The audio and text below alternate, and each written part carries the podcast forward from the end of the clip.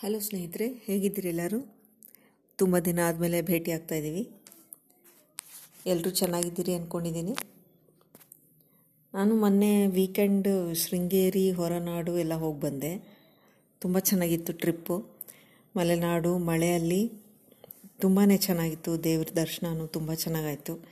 ತುಂಬಾ ಮನಸ್ಸಿಗೆ ಹಿಡಿಸೋವಂಥ ಟ್ರಿಪ್ ಆಗಿತ್ತು ಅದು ಅದ್ರ ಬಗ್ಗೆ ಇನ್ನೊಂದು ಸೆಪ್ರೇಟಾಗಿ ಆಡಿಯೋ ಮಾಡ್ತೀನಿ.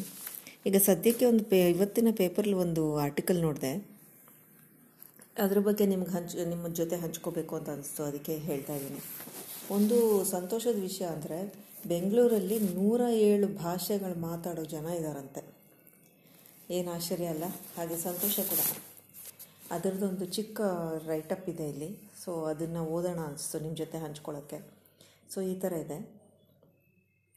ಅಂತಾರಾಷ್ಟ್ರೀಯ ನಗರ ಎಂಬ ಖ್ಯಾತಿ ಪಡೆದಿರುವ ಬೆಂಗಳೂರು ಮಹಾನಗರದಲ್ಲಿ ನೂರ ಏಳಕ್ಕೂ ಅಧಿಕ ಭಾಷೆ ಮಾತನಾಡುವ ಜನರಿದ್ದಾರಂತ ಇತ್ತೀಚಿನ ಅಧ್ಯಯನದಲ್ಲಿ ದೃಢಪಟ್ಟಿರೋದು ಸರಿಯಷ್ಟೇ. ಆದರೆ ಇತಿಹಾಸದ ಪುಟಗಳನ್ನು ಕೆದಕಿದಾಗ ತಿಳಿದು ಬಂದದ್ದೆಂದರೆ ಹದಿನೆಂಟನೇ ಶತಮಾನದಲ್ಲೇ ಬೆಂಗಳೂರು ಬಹ, ಬಹುಭಾಷಿ ನಗರ ಆಗಿತ್ತಂತೆ. ಹೌದು, ನಾನಾ ಭಾಷೆಗಳನ್ನು ಮಾತನಾಡುವ ಜನರು ಇಲ್ಲಿ ಶತಮಾನಗಳಿಂದ ಶಾಂತಿ ಮತ್ತು ಸೌಹಾರ್ದತೆಯಿಂದ ಬಾಳು ಬದು, ಬಾಳಿ ಬದುಕಿದ ಇತಿಹಾಸವೂ ಇದೆ, ಉದಾಹರಣೆಗಳು ಬೇಕಾದಷ್ಟಿದೆ. ಎರಡು ಸಾವಿರದ ಎರಡು ಹನ್ನೊಂದರ ಗಣತಿಯಲ್ಲಿ ಎರಡು ಸಾವಿರದ ಹನ್ನೊಂದರ ಜನಗಣತಿಯ ಪ್ರಕಾರ ದೇಶದಲ್ಲಿಯೇ ಅತ್ಯಧಿಕ ಅಂದರೆ ನೂರ ಏಳಕ್ಕೂ ಅಧಿಕ ಭಾಷೆಗಳನ್ನು ಮಾತನಾಡುವ ಜನರು ಬೆಂಗಳೂರು ನಗರದಲ್ಲಿ ಸಿಗ್ತಾರೆ.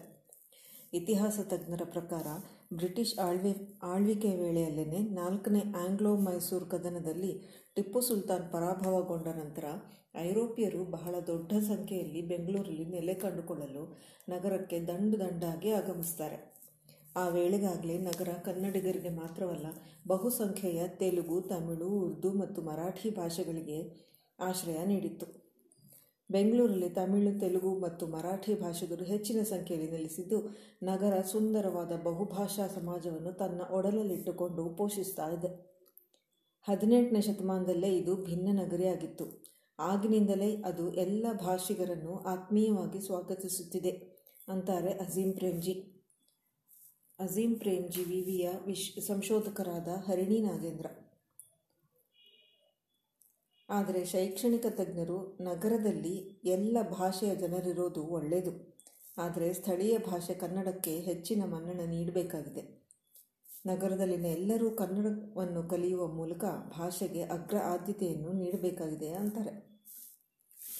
ಒಂದು ಜನಗಣತಿ ಎರಡು ಸಾವಿರದ ಹನ್ನೊಂದರಲ್ಲಿ ನಡೆದ ಸರ್ವೆ ಪ್ರಕಾರ ಯಾವ್ಯಾವ ಭಾಷೆ ಎಷ್ಟೆಷ್ಟು ರೇಷಿಯೋದಲ್ಲಿದ್ದಾರೆ ಬೆಂಗಳೂರಲ್ಲಿ? ಯಾವ ಭಾಷೆ ಮಾತಾಡೋ ಜನ ಎಷ್ಟೆಷ್ಟು ದೇಶದಲ್ಲಿದ್ದಾರೆ ಅಂತ ಒಂದು ಸರ್ವೆ ರಿಪೋರ್ಟ್ ಇದೆ. ಅದು ತುಂಬ ಇಂಟ್ರೆಸ್ಟಿಂಗ್ ಆಗಿದೆ. ಸೊ ಅದು ಹೀಗಿದೆ. ಕನ್ನಡ ನಲವತ್ನಾಲ್ಕು ಪಾಯಿಂಟ್ ಐದು ಪರ್ಸೆಂಟು, ತಮಿಳು ಹದಿನೈದು ಪಾಯಿಂಟ್ ಎರಡು ಪರ್ಸೆಂಟ್, ತೆಲುಗು ಹದಿನಾಲ್ಕು ಪರ್ಸೆಂಟ್, ಉರ್ದು ಮಾತಾಡೋರು ಹನ್ನೆರಡು ಪರ್ಸೆಂಟ್, ಆದರೆ ಹಿಂದಿ ಮಾತಾಡೋರು ಐದು ಪಾಯಿಂಟ್ ಐದು ಪರ್ಸೆಂಟ್. ಮಲಯಾಳಂನವರು ಎರಡು ಪಾಯಿಂಟ್ ಒಂಬತ್ತು ಪರ್ಸೆಂಟ್ ಇದ್ದಾರೆ. ಮರಾಠಿಯವರು ಒಂದು ಪಾಯಿಂಟ್ ಒಂಬತ್ತು ಪರ್ಸೆಂಟ್. ಹಾಗೆ ಇದಾದ ನಂತರ ಕೊಂಕಣಿ ಬಂಗಾಲಿ ಒರಿಯಾ, ತುಳು, ಗುಜರಾತಿ, ಕೂರ್ಗಿ, ಇಂಗ್ಲಿಷ್, ಪಂಜಾಬಿ, ನೇಪಾಳಿ, ಸಿಂಧಿ ಹಾಗೂ ಅಸ್ಸಾಮಿ. ಈ ಥರ ಈ ಈ ಭಾಷೆಗಳನ್ನು ಮಾತಾಡೋರು ಕೂಡ ಒಂದು ರೇಷೋದವರು ಇದ್ದಾರೆ. ಈಗ ಕೆಲವರು ತಜ್ಞರು ಏನು ಹೇಳ್ತಾರೆ ಅಂತ ಕೇಳೋಣ. ತುಂಬಾ ಇಂಟ್ರೆಸ್ಟಿಂಗ್ ಆಗಿದೆ ಇದು. ಈಶಾನ್ಯ ರಾಜ್ಯಗಳ ಬಹುತೇಕ ಜನರು ಉತ್ತರ ಭಾರತದ ಬದಲಿಗಾಗಿ ದಕ್ಷಿಣ ಭಾರತವನ್ನೇ ಬಯಸ್ತಾರೆ. ಏಕೆಂದರೆ ಇಲ್ಲಿನ ಜನರು ಎಲ್ಲರನ್ನು ಪ್ರೀತಿಯಿಂದ ಬರಮಾಡ್ಕೋತಾರೆ. ಅಂತಾರೆ, ಸನ್ಬರ್ಡ್ ಟ್ರಸ್ಟ್ನ ಸಂಸ್ಥಾಕ ಮತ್ತು ಸಂಸ್ಥಾಪಕ ಮತ್ತು ಸಿಇಒ ಆದ ಕರ್ನಲ್ ಕ್ರಿಸ್ಟೋಫರ್ ರೇಗೋ ಅವರು. ಹಾಗೆ ಇನ್ನೊಬ್ಬರು ಹೇಳ್ತಾರೆ, ರಾಜಸ್ಥಾನಕ್ಕೆ ಹೋಲಿಸಿದರೆ ಇಲ್ಲಿನ ಹವಾಮಾನ ಚೆನ್ನಾಗಿದೆ. ಜೊತೆಗೆ ಶಾಲಾ, ಕಾಲೇಜು ಉದ್ಯೋಗ ಅವಕಾಶಗಳು ಕೂಡ ಹೆಚ್ಚು. ಮೂಲಸೌಕರ್ಯಗಳು ಚೆನ್ನಾಗಿವೆ ಅಂತಾರೆ. ಜೋಧ್ಪುರ್ ಅಸೋಸಿಯೇಷನ್ನ ಕಾರ್ಯದ, ಪ್ರಧಾನ ಕಾರ್ಯದರ್ಶಿ ಸಜ್ಜನ್ ರಾಜ್ ಮೆಹ್ತಾ. ಬೆಂಗಳೂರಿನ ಜನರು ಅನ್ಯ ಭಾಷಿಗರನ್ನೂ ಸಹ ತಮ್ಮವರೇ ಅಂತ ಭಾವಿಸಿ ಸ್ವಾಗತಿಸ್ತಾರೆ, ಅಂತಾರೆ ಕೇರಳ ಸಮಾಜಂನ ಪ್ರಧಾನ ಕಾರ್ಯದರ್ಶಿ ರೆಜಿ ಕುಮಾರ್ ಅವರು. ಇದಕ್ಕಿಂತ ಒಂದು ಅಪ್ರಿಸಿಯೇಷನ್ನು ಸರ್ಟಿಫಿಕೇಟು ಕ ಇದು ಬೆಸ್ಟ್ ವಿಶಸ್ಸು ಇರೋದಿಲ್ಲ ಅಂತ ಅನ್ಕೋತೀನಿ. ನಮ್ಮ ಬೆಂಗಳೂರು ಯಾವತ್ತಿದ್ರೂ ನಮ್ಮ ಬೆಂಗಳೂರೇ. ಇದಕ್ಕೆ ಎಷ್ಟು ಭಾಷೆ ಮಾತಾಡೋ ಜನ ಬಂದ್ರೂ ನಮ್ಮ ಕನ್ನಡಿಗರು ಅಷ್ಟೇ ಸ್ವಾಗತಿಸ್ತಾರೆ, ಅಷ್ಟೇ ಪ್ರೀತಿಯಿಂದ ನೋಡ್ಕೋತಾರೆ ಅದನ್ನ ಎಲ್ಲರಿಗೂ ಒಂದು ನೆಲೆ ಅಂತ ಕಂಡುಕೊಳ್ಳೋದಕ್ಕೆ ಸಹಾಯ ಮಾಡಿಕೊಡ್ತಾರೆ. ಅಲ್ವಾ ಸ್ನೇಹಿತರೆ? ನಿಮ್ಮೊಂದಿಗೆ ಹಂಚ್ಕೊಂಡಿದ್ದು ನನಗೆ ತುಂಬಾ ಖುಷಿಯಾಯಿತು I enjoy doing this audio thank you so much ಮತ್ತು ಇನ್ನೊಂದು ಆಡಿಯೋ ಜೊತೆಗೆ ಸಿಗೋಣ. ನಮಸ್ಕಾರ.